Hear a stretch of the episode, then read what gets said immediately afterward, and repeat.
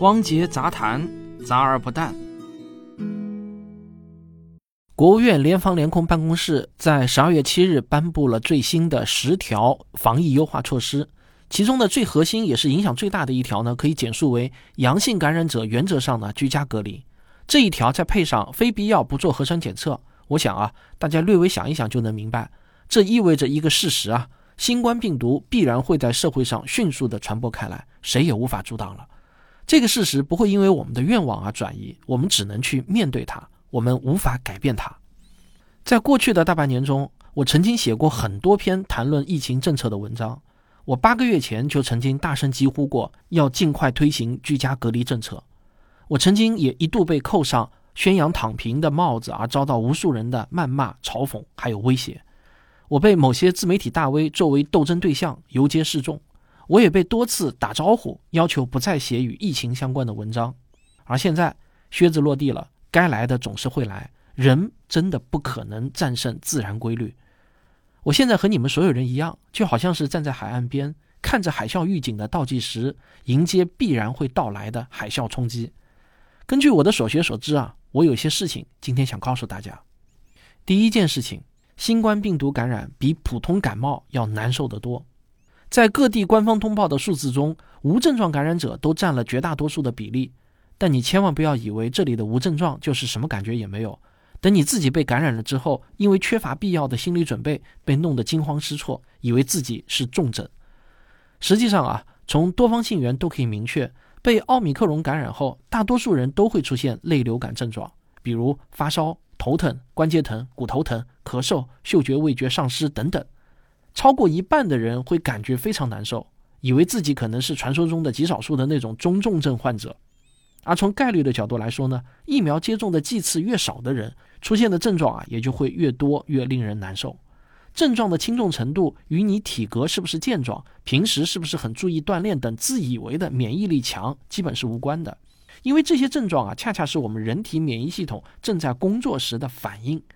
身体为了尽快清除病毒，你的免疫力强，反而有可能让你的反应也更强。但是，请大家放轻松，不会持续很久。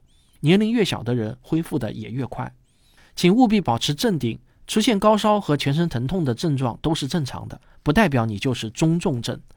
百分之九十九点五的人都不需要去医院就诊，在家自己扛几天就好了。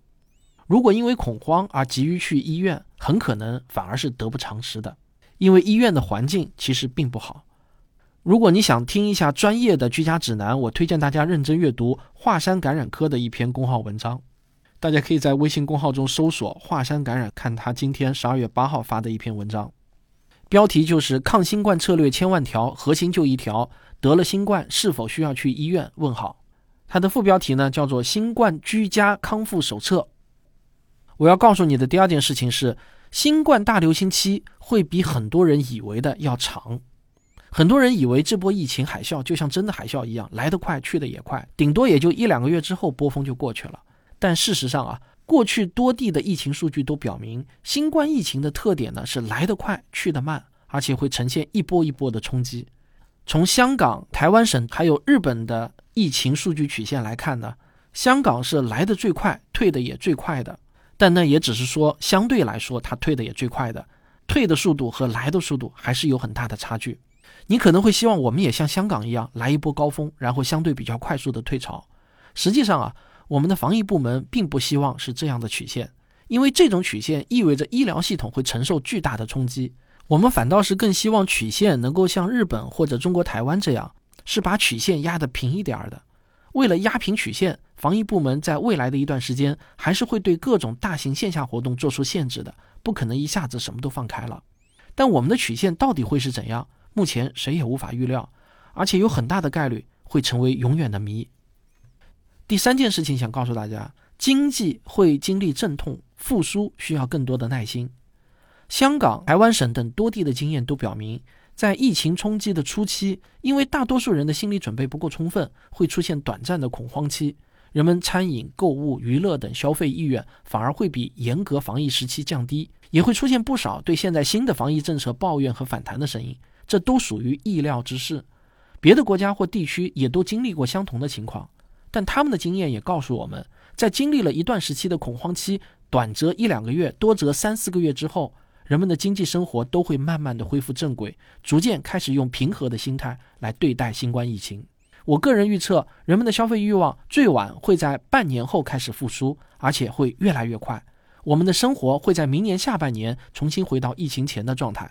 这三年就好像是一场梦，生活一定会回到三年前的状态的。但宏观经济能不能恢复到疫情前的状态，这个我就不知道了，因为有些改变是不可逆的。但我还是对吃苦耐劳的中国人抱以谨慎乐观的态度。那些失去的东西，我们都会慢慢夺回来。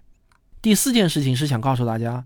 肯定会有人因新冠去世，我们要分清愿望和现实。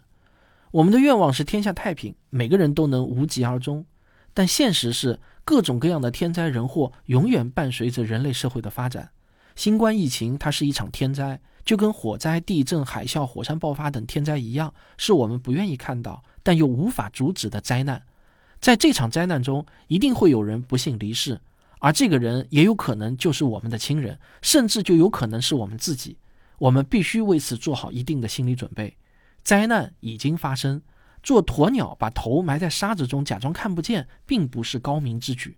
我们必须直面灾难，降低自己或者亲人的死亡风险的最好方法，不是避免被感染。全世界的经验都告诉我们，是打疫苗。能打满三针就尽量打满三针，不论哪种疫苗，有的打总比没得打好。如果到今天你还在相信疫苗有害论，或者以为打疫苗弊大于利，那真的就是太遗憾了，自求多福吧。要知道，未接种疫苗的人群，即便是中青年，病死率依然不是零。如果你觉得自己家里需要备一些应对新冠疫情的药物，那我推荐大家可以阅读丁香医生的一篇文章，叫《应对新冠我们应该备什么药》，可以到他的微信公号中搜索。但是我也想请大家注意。所有列出的这些药物，本质上都不是治疗新冠的特效药，而是帮助我们缓解症状、让我们的身体好受一点的药物。没有这些药物，也并不代表你的死亡风险会提高。相反，有了这些药物，也不代表可以降低死亡风险。只有打疫苗才可以降低死亡风险。第五件事情，我想告诉共存派不要得意，告诉清零派不必懊丧。熟悉我这个频道的人都知道，我一贯以来呢，都属于所谓的共存派阵营。现在国家真的放弃清零，寻求共存了。说实话，我没有产生任何得意之情，反倒是忧心忡忡。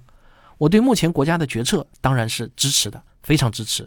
但我忧心的是老百姓对于后果缺少必要的心理准备。这三年，很多人习惯了国家让干啥就干啥，一切行动听指挥。比如我妈就是这种典型的心态。但是啊，昨天我跟我妈说，现在每个人都是自己健康的第一责任人了，国家不会再为我们撑起保护伞了。一切行动不是听指挥，而是要靠我们自己的认知力了。我妈突然变得有点茫然，显得有点不知所措。我想啊，我妈的这种心情一定也是未来很多人的心情。我很清楚共存的后果和代价，我知道我们即将面临的是什么样的疫情冲击。我观察下来，原先的严格清零派这段时间呢，要么不出声了，要么呢显得有些懊丧。我觉得大可不必啊。我希望网上的辩论赛永远不要停，因为辩论有助于获得最优解。任何时候，只有一种声音都不见得是好事儿。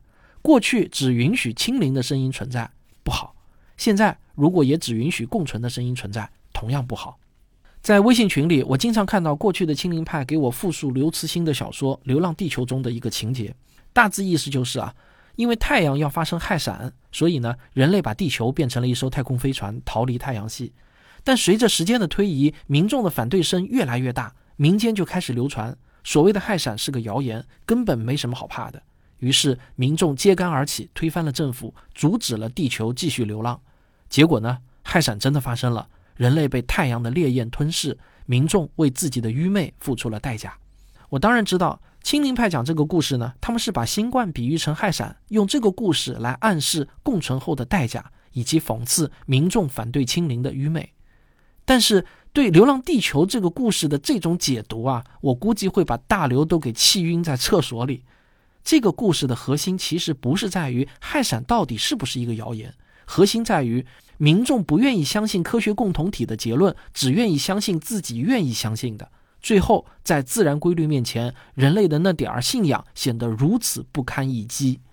在我看来，《流浪地球》的故事恰恰是在警示我们要尊重科学，尊重自然规律，不要把愿望当作现实，要相信科学共同体的结论。这个故事在我看来啊，其实应该是共存派讲给亲临派听的故事，而不是反过来。我们迟早要重新融入这个世界的，这是不可能被阻挡的自然规律。好，今天就讲这么多，我们下次再聊。